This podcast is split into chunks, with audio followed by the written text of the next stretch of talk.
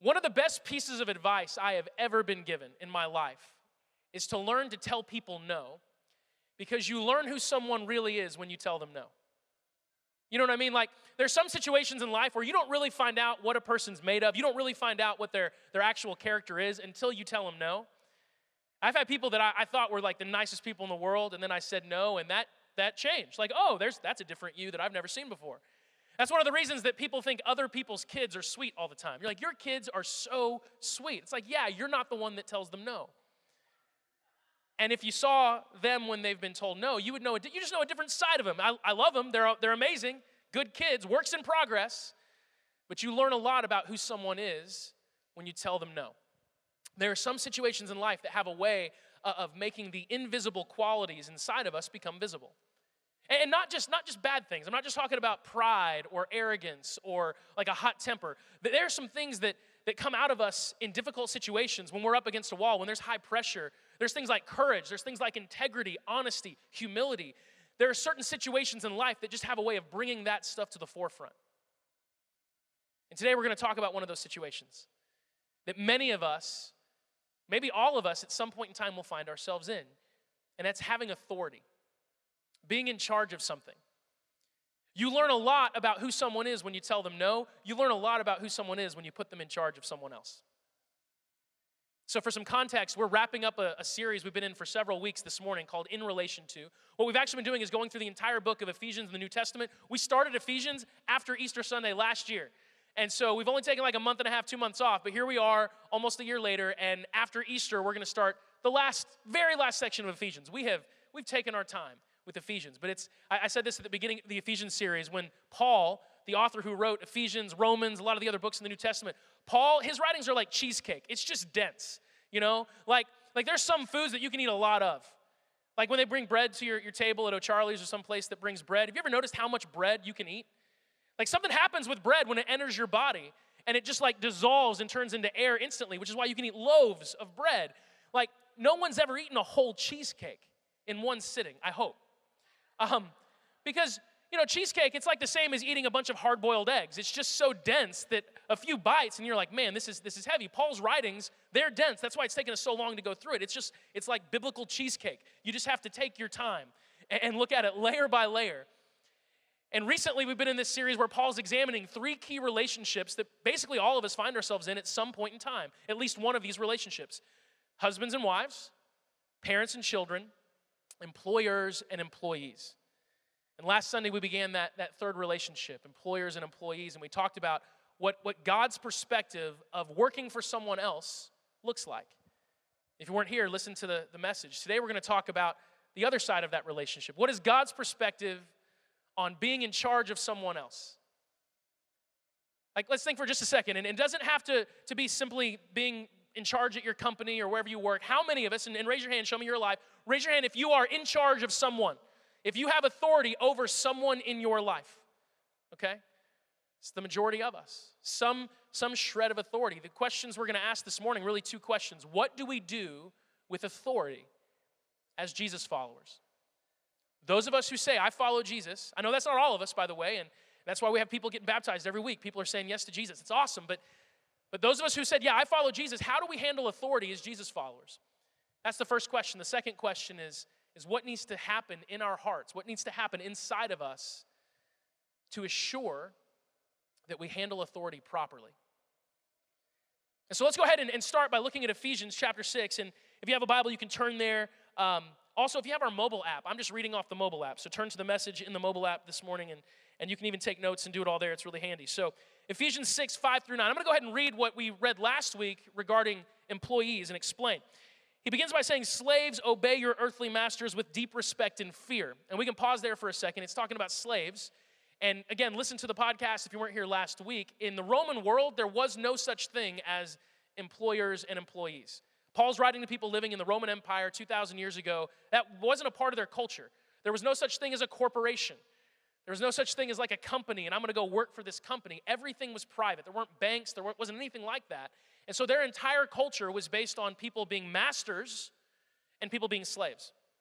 Now, slavery looked very differently in the Roman Empire than, it, than it's looked in our nation's history. It wasn't based on race. Oftentimes, slavery was something that people opted into. It was actually called being a bond servant. That's why sometimes, if you're reading some of Paul's letters, he will introduce himself as a slave of Christ, but some translations will say bond servant of Christ. And that's actually a more accurate translation. It's just that, that word bond servant, that's not something we know about. That's not part of our culture. That's where people would say, hey, I'm gonna, I'm gonna give my life to you. I'm in your service. Do with me as you will. And that was generally a temporary arrangement. They would do, they would work, they would they would have a living, they would have an income, and eventually, hopefully, their master would release them and they would be free. They'd become a citizen. It was a big deal. That's how their entire culture was structured. And so when Paul's writing to these people, he, some people will say that, that verses like this show that the Bible condones slavery. That couldn't be the furthest thing from the truth. God's always freeing people in Scripture, He's a God of freedom. But Paul is writing to the people of his day, and he's just talking to them in the situations that they're in. And 60 million people in the Roman Empire, over a third of the entire population, were slaves. And those people are starting to follow Jesus, and he's saying, okay, if you're a slave, you know, if you're an employee in our culture, you're someone who has a dynamic where you're underneath someone else's authority, here's how to behave. He says, Obey your earthly masters with deep respect and fear. Serve them sincerely as you would serve Christ. In other words, pretend that Jesus is your boss and work for that person just like, like you would work for Jesus directly. Try to please them all the time, not just when they're watching you. As slaves of Christ, do the will of God with all your heart. Work with enthusiasm as though you were working for the Lord rather than for people. Remember that the Lord will reward each one of us for the good we do, whether we are slaves or free. So we went through all of that last week, and here we get to the, the next part. This is the master's part. This would be employers or anyone in the room, if you're a teacher, if you're a coach, if you're a manager, if you have any type of authority over someone else. Parents, like this applies. He's talking to you right now. Treat your slaves, we might say subordinates, in the same way. Don't threaten them. Remember, you both have the same master in heaven, and he has no favorites. So, we're going to unpack this for a little bit, and it's just like one sentence. Again, it's biblical cheesecake, right? One sentence, but there's a lot there.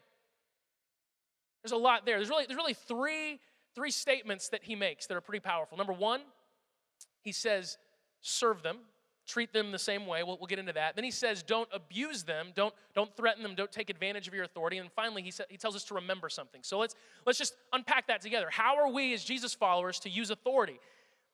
Well, what he says here is pretty crazy because he says, begin by treating your, your subordinates, the people that work for you, the people that are underneath you, in any way, shape, or form.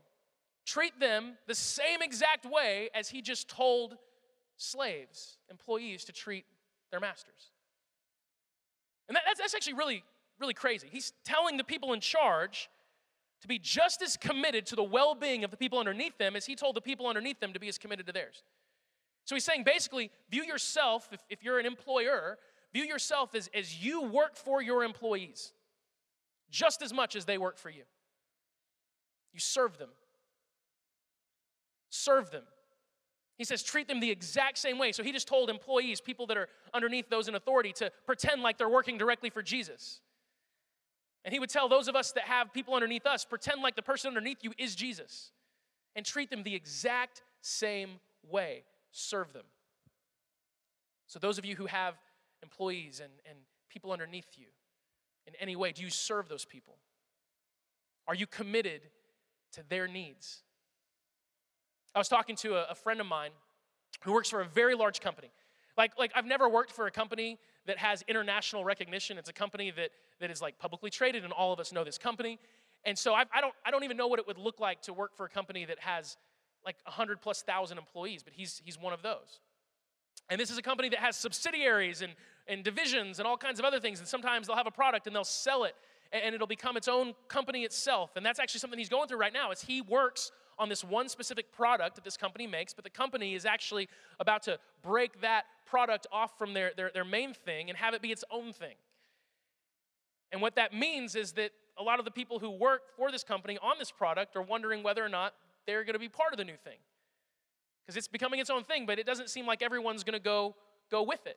Now, the executives at his company have already ensured their seat at the table. They are automatically on the board of the new company. They are automatically in positions of authority. They're, they're covered. And what they've done is they've told all the people underneath them, hey, business as usual. Don't, don't worry about, you know, whether or not you're going to have a job. Uh, just keep working, keep doing it, you know. And, and, and he's a really smart guy. And so he told me, he said, basically, what we're being asked to do is juggle while playing musical chairs, but we can't hear the music. Right? Like we're juggling, we're doing our job, we're always juggling, we're always trying to take care of this and that and this and that, but we know that there's also a game of musical chairs going on. And at some point in time, chairs are going to be removed. We, we don't know if, if it's going to be our chair, someone else's chair, and we can't hear the music. We don't have that information. Our employers are the only ones that hear it. So they're telling us, hey, don't worry about it, business as usual. They've already reserved their chairs. And now we're trying to, to juggle and play musical chairs, knowing that, that several of us aren't going to have a seat at the table in a few months. That, that's, that's business as usual in our world. That's, that's the way organizations work. Those at the top first ensure their own success most of the time. First ensure their own success, and then they see who they can, they can take with them, the people that are the most helpful to them. Let's look at an example of Jesus' leadership style. John chapter 13. It says, before the Passover celebration, this is right before he goes to the cross. This is part of that, that Last Supper that we, we do the Lord's Supper through. Jesus knew that his hour had come to leave this world and return to his Father. He had loved uh, his disciples during his ministry on the earth, and now he loved them to the very end. It was time for supper, and the devil had already prompted Judas, the son of Simon Iscariot, to betray Jesus. Jesus knew that the Father had given him authority over everything and that he had come from God and would return to God. So he got up from the table, took off his robe, wrapped a towel around his waist, and poured water into a basin. And then he began to wash the disciples' feet, drying them with the towel he had around him. Now, let's establish a few basic criteria. Number one, feet are gross. They're just gross. Like, like, it, like in our culture, we don't walk around on dirt roads with sandals like they did back in the day. We wear shoes with socks a lot of the times, and our feet are still gross. They're just a different kind of gross. Our feet are like moisture gross. You know what I mean? Like anyone else have damp feet? I have damp feet. They just get moist. I had athlete's foot in my left foot for a solid year and a half. A year and a half.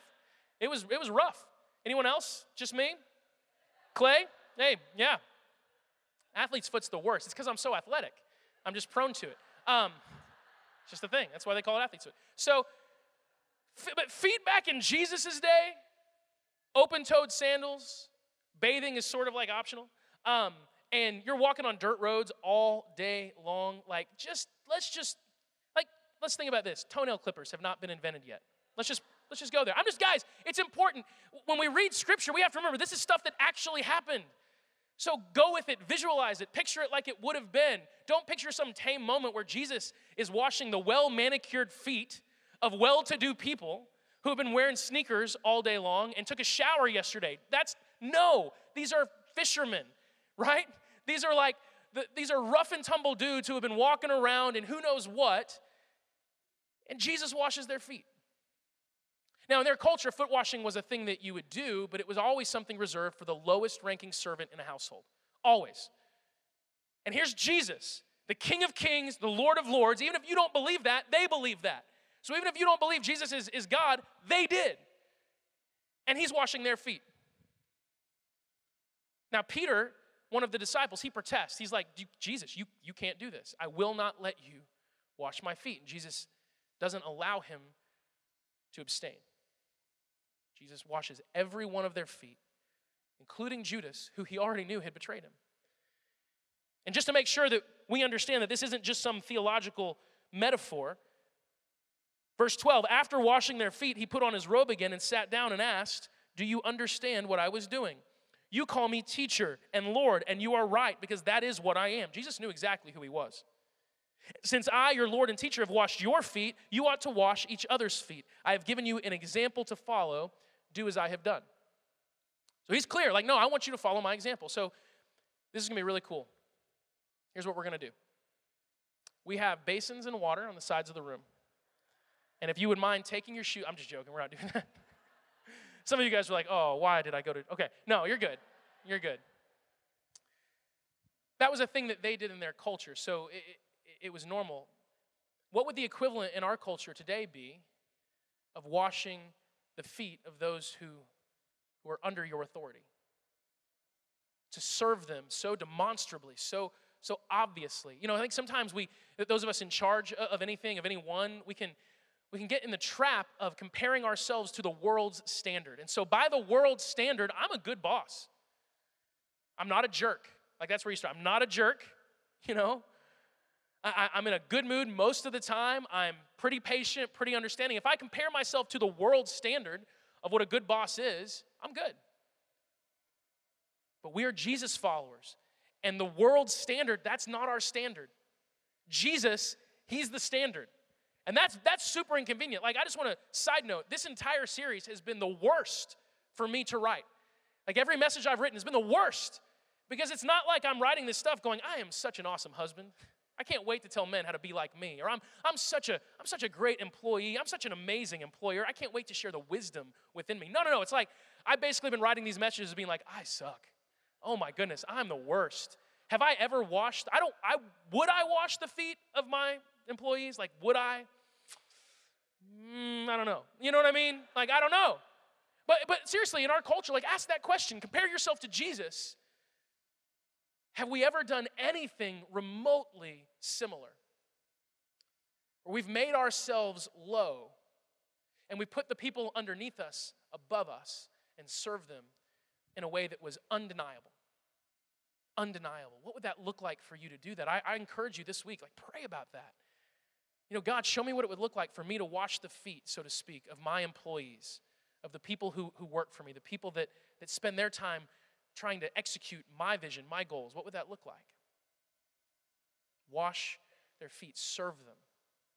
That's what Jesus does. That's what he does right now, by the way. Like Jesus right now is serving you. It says in Romans 8:34 that who will condemn us? Who's going to condemn us as Jesus followers? No one. For Christ Jesus died for us and was raised to life for us, and right now he is sitting in the place of honor at God's right hand, pleading for us, praying for us. That's what it means. He's like, right now, Jesus is praying for you, pleading for you to God the Father.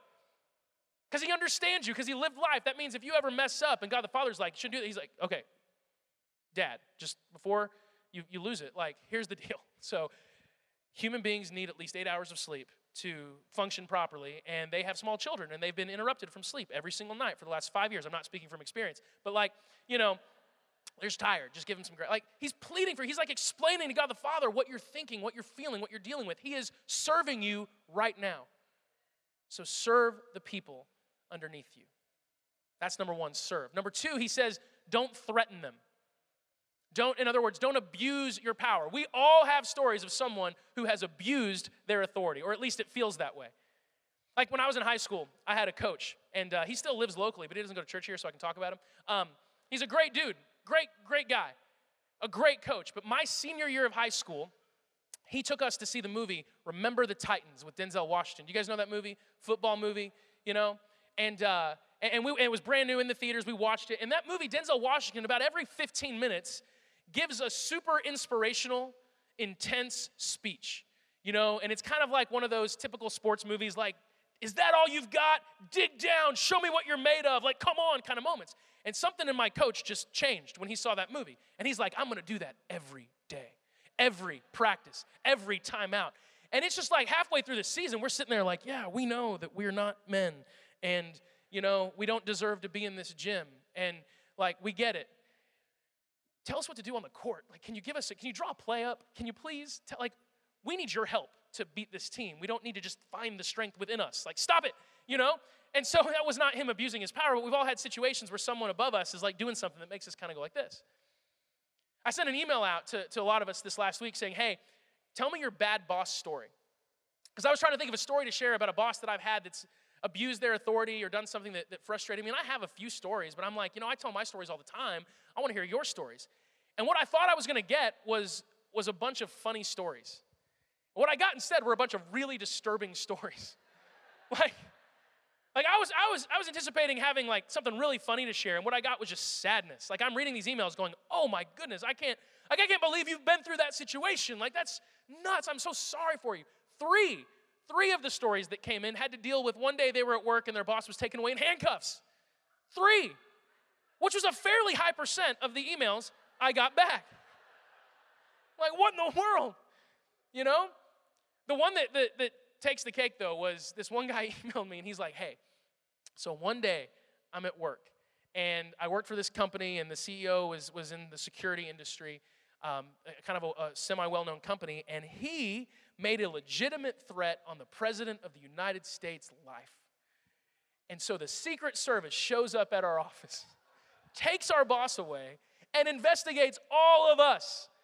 What, like, you know, when you're talking to someone who has a job and you're like, don't you hate Mondays? And they're like, oh, Mondays are the worst. Like, you know, when you're when the Secret Service shows up and arrests your boss and because he said he was gonna shoot the president, you know, and they're all like, like, what in the world? That happened to someone at our church. He's an awesome dude. He doesn't work there anymore.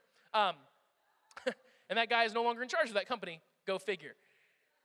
We all know what it's like to have someone who has power abuse their power or use their power for, for something crazy. And he says, don't, don't threaten them. Jesus speaks of this in Matthew chapter 20. His disciples were actually fighting about which of them would be the greatest in his kingdom. And in verse 25, Jesus calls them together and says, You know that the rulers in this world lord it over their people, and the officials flaunt their authority over those under them. But among you it will be different. Whoever wants to be a leader among you must be your servant. Whoever wants to be first among you must become your slave. For even the Son of Man came not to be served, but to serve others and to give his life as a ransom for many. See, the reality is, any, anyone in the room who, who is an employer or a coach or, or anything that, that's, that's like that, there is an invisible sign above your head that says, I can fire you or I can bench you. By bench, I don't mean lift you with my pectoral muscles. I mean, like if you're a coach and you can put that person on the bench. Does that make sense? Um, verbs, they have different meanings. So, like, you, you do. I, mean, I was at a conference, I heard a guy talking about this years ago. It's always stuck with me. There is an invisible sign above your head that says, I have authority over you and I can use it to make your life worse. Sometimes those of us in leadership forget that that sign's there, but it's there. And your employees, your people, they see that sign. Now, how big that sign is, that depends on you. That depends on your leadership style. How big does the sign need to be? I can only think of three or four examples in my life where I had a legitimate need to remind someone that that sign was there. But I've known many leaders who have a, a, need for some reason to remind people constantly that it's there, to constantly flaunt their authority, to constantly remind those under them, hey, I, I have power over you. I can make you do what I want you to do. And if you go about it that way, just know that you're not doing it the way Jesus does it.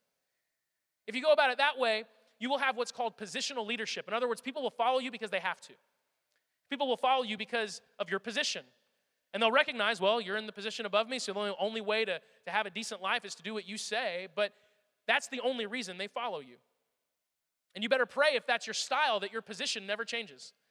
Because once that position's gone, they're not going to follow you at all.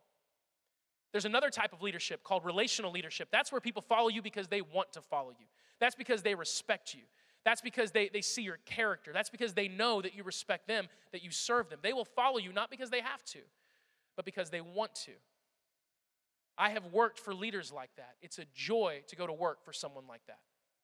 It's a joy because you know that even when you mess up, they are committed to helping you improve, to making you better. One of my favorite stories like that is a, is a story. It's in a book called How to Win Friends and Influence People by Dale Carnegie. Really good book. Sounds manipulative, but it's not. It's a great book written in the 1930s. And tells the story of this, this test pilot. And think back to when airplanes were like new and they're trying to figure out how they work. And so this guy was a test pilot and he was flying a, a, a new type of, of engine, new type of plane. And all of a sudden, midair starts to, to have problems, goes down, crashes. He barely survives. He has to do a crash landing. Well, come to find out, the, the gentleman who filled his his plane with fuel that morning, just put the wrong fuel in. That's all that happened. Engine was fine, he just put the wrong kind of fuel in. So he, he marches straight to the dude who fueled his plane, like straight up to him. And you, can, can you imagine you're that guy? Like, so sorry, I almost killed you. You know, I didn't realize it was diesel. I, I don't know what kind of fuel it was, but like, like how nervous this guy must have been. He walks up to that guy, looks right at him, and says, From now on, you are the only person who, who fuels my plane. Just you. And the other people around him are like, What are you doing? Do you don't you remember what this guy did? Like you almost died today because of this guy's mistake. And he said, Yeah, but who do you think the last person who's ever gonna put the wrong fuel in my plane is gonna be? Like I am more confident in this guy from here on out than anybody else. Like that, that is that's good leadership. To have understanding and grace for people's mistakes, even when it might cost you dearly, and to give them a second chance. Don't, don't threaten the people underneath you. Don't abuse them. Now, now let me say this caveat. That does not mean you do not exercise your authority. That doesn't mean you don't use your authority. There is nothing as useless as a leader who refuses to lead. That's just useless. I'm a leader who, who's afraid of leading people. That you shouldn't be a leader. You have to use your authority. We, we're given authority for a reason. Jesus was not shy about using his authority, he used it often, he still does. So, not abusing something does not mean that you just you just don't use it. If you're a leader, your people need you to make decisions. They need you to have hard conversations sometimes. They need you to, to have the awkward conversations so that they don't have to. I've been in situations before where one of my people needs me to have an awkward conversation with someone, and I, don't, I just don't, I don't want to. Like, I really, I don't want to. I don't want to talk to that person about that thing. It's going to be awkward. It's going to be weird. And I've had times where I have put that aside selfishly because I just didn't want to deal with it. And every time I've done that, what I've done is I've just made their life harder. Shout out, by the way, to Christy Lingerfelt on our team. As I was typing the message, I felt very convicted. And uh, Christy, I put off that one conversation for a really long time. She might be in the room, I don't know, but I had it. Sorry it was so late. It's done though. It's good. Sorry I put you through that. Christy will know what I'm talking about. So, like, sometimes, you know, you just you, you have a person underneath you. They need you to make a decision. They're like, please make a decision. You have the authority, you have the power, use your authority, help me. And you're like, ah, I don't, I don't want to, you know? I've done that before. It's it's not good. So don't abuse your authority. Use it, but don't abuse it. Number one, we serve. Number two, we, we're committed to using but not abusing our authority. The final thing he says is to remember. Ephesians 6 9, remember you both have the same master in heaven, and he has no favorites. This is a big deal. You know, there are some, some institutions in our world where you're, you're kind of given retirement or your future is based on the, the highest level you get. You know, so if you're a teacher, for example, a lot of, a lot of counties work this way. If you're a teacher and you make it all the way up to like an administrative role and this is your salary, your retirement's to be based on, on how high you climbed. It's to be based on that for the rest of your life. That's not how heaven's to work. Like when, when you're standing in front of God, I don't know how that whole system works, right? Like God knows that. But if you're standing in front of God, He's not going to look at you and be like, let's see here, Tom, uh, oh, wow, you were a VP of sales. Well, that, that's good. That means you're in the business class section of heaven. And, you know, we, we, base, we base your rewards here on, on you know, how, how high did you climb in the world? Jesus said that the lowest will be the greatest in heaven, that the, the first will be last, that the last will be first. So God's kingdom just works differently. And we have to remember that, that while on this earth there are seasons that we're above others and seasons we're below, that in God's, in God's eyes, we are all below. And he lifts us, he lifts us up higher than we deserve to be. But we are equal in that we are all under the authority of God. There's not one person in this room, not one person in this room that can claim a higher standing with God than anyone else because Jesus died the same death on the cross for me as he died for you. The same blood, the same sacrifice. We are all given the same righteousness. So in God's eyes, we are greatly equal. That's why in, in Galatians chapter 3, verse 28, he says there's no longer Jew or Gentile, slave or free, male and female. He's not talking about the fact that these things don't exist they do. He's saying that in God's eyes, there is no difference in, in quality or importance between these things. That we are all equal. God has no favorites. We're one in Christ Jesus. So those of you who are who are in positions of authority, just remember, you are no more important to God than the person you're telling what to do is. They value they are valued just as much by God as you are. So treat them as such. You know, sometimes when I'm having a conversation with my wife, I can forget that that's God's daughter. And I can forget that. Like he has adopted her into his family, and so when I'm when I'm rolling my eyes or complaining about something that I think she should do differently, I'm like I've actually had times where I have complained to God about something that my wife has done that's frustrated me. I'm sure she has too. Okay, so just I mean she's not in the room right now, but like she totally has done that to me too. I promise. But like sometimes I'm I'm caught in that moment. Like I'm I'm oh I'm talking about his daughter. Like, would I ever go to, to my wife's actual father, who is six foot five, I just want to say that, and like say, you know really, you know what really annoys me about your daughter? You know? Like, no, I would never do that. That's a dumb thing to do, but I've done that sometimes when it comes to, to people with God, right? I'm saying that because the person that works underneath you, the person that, that you're in charge of, that is God's child. That is his son, that is his daughter. Just like you are. And so when you when you talk to them, if you have to have a hard conversation with them, if you have to fire them, that happens.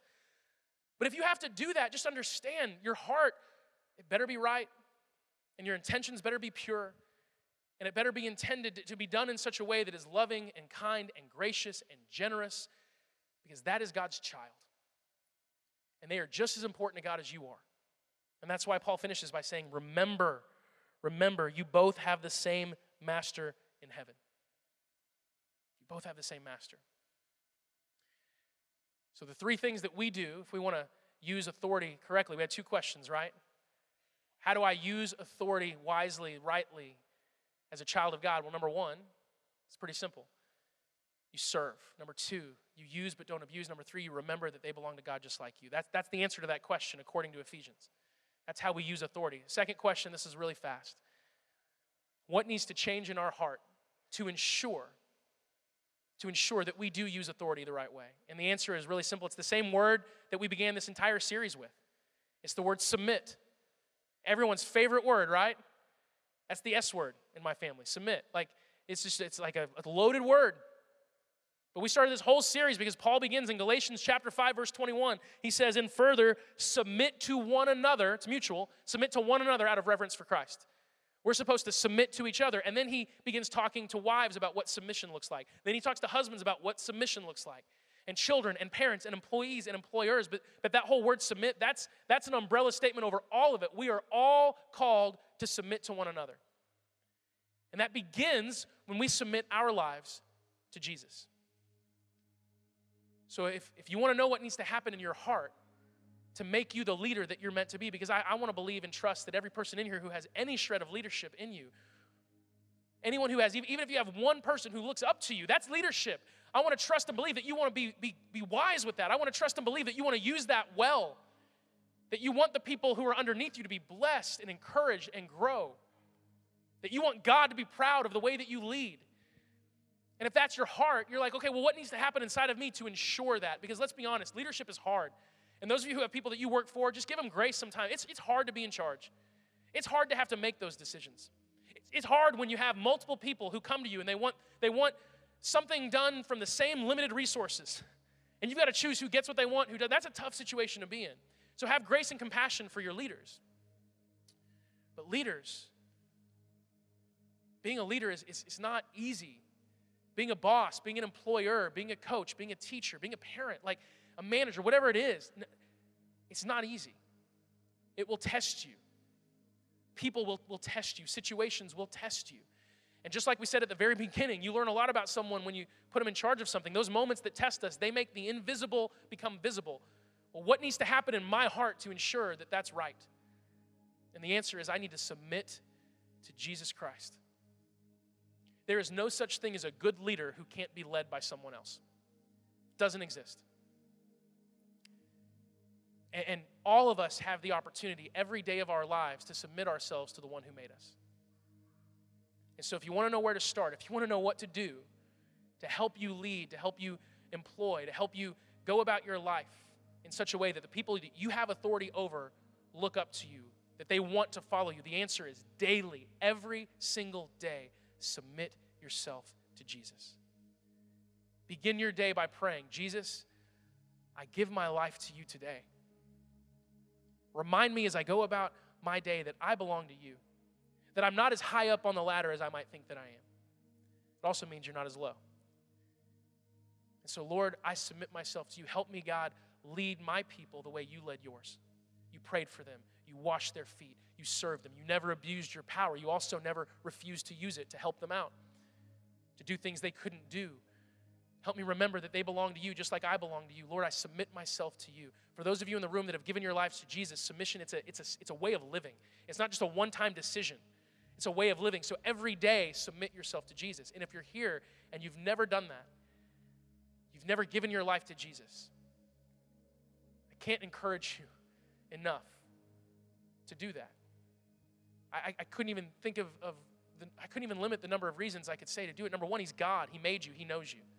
He loves you. You will never have a better leader in your life than Jesus Christ.